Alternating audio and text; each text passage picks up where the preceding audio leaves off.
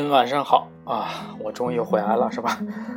今天呢，继续给大家讲故事。我觉得这次时间真的是挺长的，呃，印象中我们第一次讲是二零一五年吧，呃，三年前了。现在是二零一八年的八月二十六号。之前呢，我们讲了古希腊罗马神话，然后呢，去年九月份有心血来潮录了几期吧，八期的极简宇宙史。然后后来我在一直在想，能否把这个古希腊罗马神话跟这个宇宙结合到一起呢？所以就有了 这期新的节目，叫《希腊罗马神话与宇宙》。呃，其实这个系列的节目的由来呢，除了我之前因为讲过古希腊罗马神话，然后又讲了一段这个极简宇宙史，然后我想把这两个主题糅合在一起之外呢。呃，在很早之前，如果听过我之前节目的朋友，可能知道我在讲古罗马神话的时候，其中讲了一期节目，叫做《学习古希腊罗马神话很有必要》。那里面就提到了我们的天文历法，其实跟古希腊罗马神话体系有非常非常强的关系。比如说，从天文学讲，我们这些行星啊，还有星座呀，嗯，满满都是古希腊罗马的众神。然后历法，包括我们星星期啊、月份啊，也都是。呃，希腊罗马神话贯穿始终的，包括它的由来到现在使用的英语单词啊，很多都是来自于古希腊罗马神话。所以我觉得，呃，把古希腊罗马神话和宇宙放在一起讲的话，还是 挺有的讲的。所以呢，就开了这个系列的节目。然后呢，希望自己能坚持下去啊。嗯，大家能够一起学习吧。我也是刚刚了解这个领域，那我们就开始吧。人类呢对宇宙的好奇和探索的历史可以追溯到很远很远，不难想象啊，即使在非常遥远的蛮荒时代，当人们闲着没事儿，白天劳作了一天，晚上仰望苍穹的时候，心中肯定会升起一种无比的敬畏啊！你看啊，太阳早上升起来，给予世界以温暖和光明；月亮呢，在夜间接替太阳，守望着宁静或者不安的大地。然后呢，头顶的众星东升西落，永恒而周期的悬挂于高高的苍穹之中，真的很神奇，又不知道是什么原因。那这种敬畏呢，使人自然而然地认为天上有一些神奇的东西。那天上可能寓居着主宰一切的神灵，他们遥不可及，他们为生命带来了温暖和光明，为干渴带来了雨雪滋润。他们呢，同时用狂风暴雨和雷电来威慑大地上的所有生命。并且主宰着万物的生死枯荣和季节变迁。那么这种理论到现在能证伪吗？其实也做不到啊。那既然天上寓居着神明，那么神的旨意或者这世间万物的荣枯变迁的法则，自然也应该在天空中找寻找寻。那这种找寻呢，就产生了一个伟大的结果，那么就是天文学的诞生。那么。讲到这个天文学的诞生，我觉得可以追溯一下历史嘛。人类的比较早的起源的几个文明啊，两河文明、古埃及文明和古希腊文明啊。因为中国我们是比较了解的，所以我们主要讲讲这另外的三个外国的文明啊。两河流域的古代文明呢，我们可能也比较了解巴比伦嘛。然后当地后来出土了很多泥板文字，包括我们那个楔形文字啊、汉谟拉比法典都是这个地方出土的。我们从这些泥板文书里面可以。呃，对他们的天文建树啊，一窥一窥端倪。那我们知道，两河流域也是古代文明里最早产生较系统的天文学知识的这么一个文明。此地的天文学家非常擅长这个长期的观测啊。经过他们的观察，发现天上这个月亮啊，阴晴圆缺，其实很有规律性。于是呢，他们把这个规律总结出来啊，就叫做一个朔望月。这个周期呢，分为了四部分。分别是这个新月到上弦月，上弦月到满月，然后满月再到下弦月，下弦月再到新月。这每一部分周期呢，大概是七天，那那也加起来差不多三十天嘛，因为最后一个周期改成八天或者九天，并将每个周期的第七天作为献祭给天上神灵的日子，所以礼拜天嘛，是吧？呃，这一点呢，无疑也是我们今天将一周分为七天的这个缘由。他们此外呢，还识别着月。两太阳、金星、木星、火星、土星，呃，并且用那个巴比伦神话的重要神明来命名了这七颗重要的天体，这也是我们后来星期的来源。当然，我们现在的英语里的星期，那可能不是呃古拉古巴比伦的这种神话，呃，后来变成希腊罗马神话，后来又演变成日耳曼神话，那但是这个一周七天的星期，我们是一直沿用下来的。除此之外呢，他们还观察了太阳的这个位置变化。那一个太阳回归年的周期呢，差不多是十二到十三个朔望月的周期。那么我们前面说了一个朔望月，差不多三十天，那其实是二十九点五个昼夜。大概这么算下来，十二到十三个双望月，差不多是三百六十五个昼夜。因此呢，就产生了古巴比伦的历法。这个历法就规定了这一年有十二个月，其中有大月和小月。大月就是三十天，小月就是二十九天，跟中国很类似。如此一来呢，这个十二个月涵盖了太阳周期中的三百五十四天。那呃，有有两天或者一天，嗯。周期不对等啊，因为太阳周期和月亮周期不对等，所以在十九年里设置了七个闰月。这部历法呢，也成为了人类有史以来最早的历法，也是最早的阴阳历啊。那么说完了我们的两河流域，其实古埃及人尼罗河流域在天文学也有不少建树。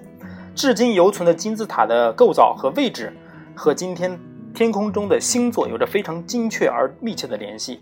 此外呢，埃及人还发现尼罗河在每年太阳星和太阳啊，不是天狼星和太阳一起升起的时候呢，就会周期性的泛滥啊，泛滥就发洪水，并且呢，通过观测天狼星得到了较准确的一年的周期长度，规定一年是三百六十五天，一年分十二个月，每个月都是三十天，剩下的五天呢，另作为节日使用。由此呢，埃及人发明了最早的太阳历。他们不但呢将一年分为了十二个月，还将白天和黑夜各分各等分十二个小时，一天就二十四个小时，并且在夜里通过不同的星座位置来判断时间。非常聪明的啊，埃及人。那么讲完了埃及人呢，我们终于回到我们今天主角古希腊人了。那古希腊人既借鉴继承了这个两河流域和埃及的天文学知识，并且发展出了自己独特而且系统的宇宙模型。这个宇宙模型很重要啊，因为有一牵扯出一个很重大的天文学家叫托勒密啊。他们认为呢，大地是圆球形的，居于宇宙的最中央。那围绕着地球运转的有七颗游走不定的行星，就是他们说的行星，其实有恒星在里面。他们当时认为的啊，月亮、水星、金星、太阳、火星、木星、土星，他们各自占据了一个行星天层。在这七个行星天层之外呢？是一个天球层，被称为恒星天。所有的别的星星都恒定的镶嵌在这个恒星天层里面，与整个恒星片一起匀速着绕着地球运转。之所以称其为恒星呢，因为它在夜空背景下相对位置保持恒定不变。于是的人们就把一片天区的恒星组合想象成了具体的事物或者人啊，一片。啊，那就有了星座啊。人们把这个神话传说的英雄和星座联系起来，便有了关于星座的众多的神话故事啊。呃，托勒密呢，其实就是这这个集大成者啊。当时他把这个天上能观测到的恒星分为了四十八个星座，呃，然后呢，太阳运转的黄道带呢，一共有十二个星座，就叫黄道十二宫嘛，就是白羊座、金牛座、双子座、巨蟹座、狮子座、处女座、天秤座。天蝎座、人马座、摩羯座、宝瓶座、双鱼座啊，然后呢，这个也会后面我会系统的讲一讲。那这四十八个星座基本上就覆盖了当时已知的所有恒星。希腊人呢也很聪明啊，反正前人栽树，后人乘凉嘛，也就沿用了巴比伦的星象传统，将七大行星和神话中的七位重要神明相互对应。那对应分别就是太阳神，当然是太阳神。那希腊，那希腊人叫赫里俄斯命名；月亮呢以月亮女神命名；然后金星呢对应的爱与美之女神；那木星就对应着，呃雷神宙斯，也就是朱庇特；水星呢对应着众神信使赫丘里，也就是赫尔墨斯；火星呢对应战神阿瑞斯，就是马尔斯；土星呢对应着农神克洛厄斯，就是我们的萨图恩。那后来呢，因为受到希伯来文化的影响，那希腊人也采用了一周七天的说法，并创造性的将七大行星和一周七天相对应。于是呢，星期天被称为太阳之日 （Sunday） 嘛，周一呢被称为了这个月亮之日，就 Monday。星期二称为战神之日，然后星期三称为神使之日，星期四称为雷神之日，星期五被称为爱神之日，星期六被称为农神之日。那现在英语啊、法语啊、啊意大利语啊、德语啊、西班牙语啊、印地语。包括这个日语，日语我们知道是金曜日、木曜日之类的是吧？语言的星期的名称皆源于此。那么这是地心说的这种宇宙体系啊，因为它这个也比较符合当时基督基督教的一些理念啊，它系统的理论完美的体系盛行了一千多年，直到十六世纪上叶，波兰天文学家哥白尼质疑并指出了其中的疏误之处。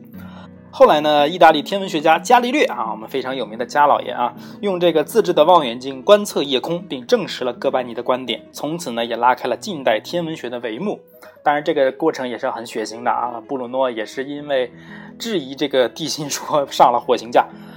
现在天文学告诉我们呢，我们所生活的地球其实是只是太阳系中的一颗行星，月亮是围绕地球运转的卫星。那太阳系一共有八大行星，从内到外分别是水星、金星、地球、火星、木星、土星、天王星、海王星。当然，原来是有九大行星，是有冥王星，后来被降级了，降成矮行星了。这些我们在《极简宇宙史》里面讲到。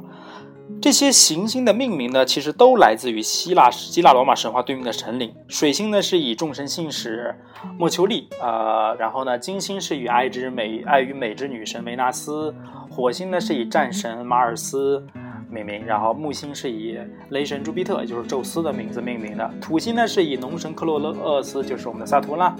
然后天王星呢是以天王天神乌拉诺斯命名，海王星呢以海神波塞冬，也就是尼普顿 Neptune 哈。那为什么两个每个名字我都要念念两个名字呢？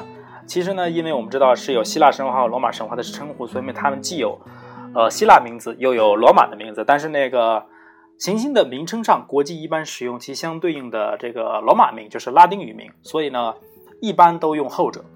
呃，而那个卫星的命名呢，则使用行星对应神明的他这个家属啊、情人啊或者仆从啊来命名。于是呢，火星的卫星就是战神的两个儿子，那木星的卫星呢就多为宙斯的妻妾女儿，那土星的卫星呢就是克罗诺斯手下的各种巨灵神神族啦。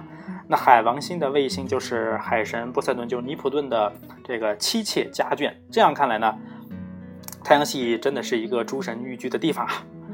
如果说以行星为首的太阳系乃是诸神寓居的地方，那么夜空中各种恒星所组成的星座啊，满满刻满了这个英雄们的史诗。我们知道，古希腊罗马神话分为天神和英雄，英雄就半半神嘛，他们两部分的内容。那么星座呢，主要属于这些英雄们的史诗。每个星座都有一个生动的传说故事，而且这些形象并不孤零零的孤悬在夜空之中。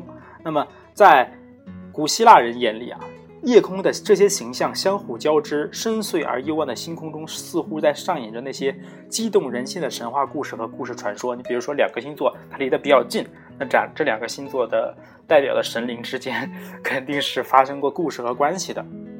比如说这个巨鲸座啊，啊鲸鱼座啊，鲸鱼座就是当时一个巨鲸怪要吃掉这个。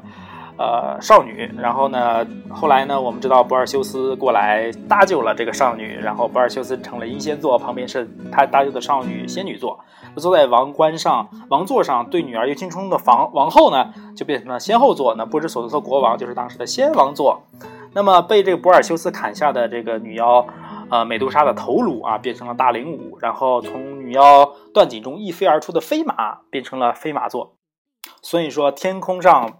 夜空里非常非常的热闹啊，那我们可以后面可以具体的给大家讲一讲。我们知道希腊文化和罗马文化是欧洲文明的起源，至今整个欧洲啊，美国也算欧洲的一部分嘛，啊，不能说欧洲文化的一部分啊，欧美嘛，那么无不浸浸在其文化的熏陶和影响之下，经常说这个。啊，光荣的希腊，伟大的罗马，是吧？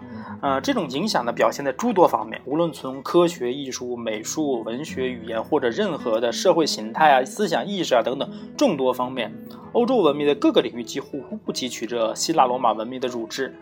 那我们展开这个宇宙的跟希腊罗马的呃这个系列节目，只是掀开了其中的小小一角啊。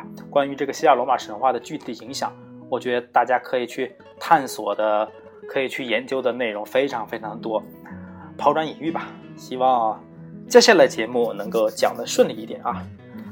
啊，好了，今天第一期节目，已好久不讲了，也不太会讲。我记得之前每期讲完是要唱歌的啊，今天实在没有准备。我们下一期，好吧？今天先到这里，欢迎大家。很想念大家，晚安，拜拜。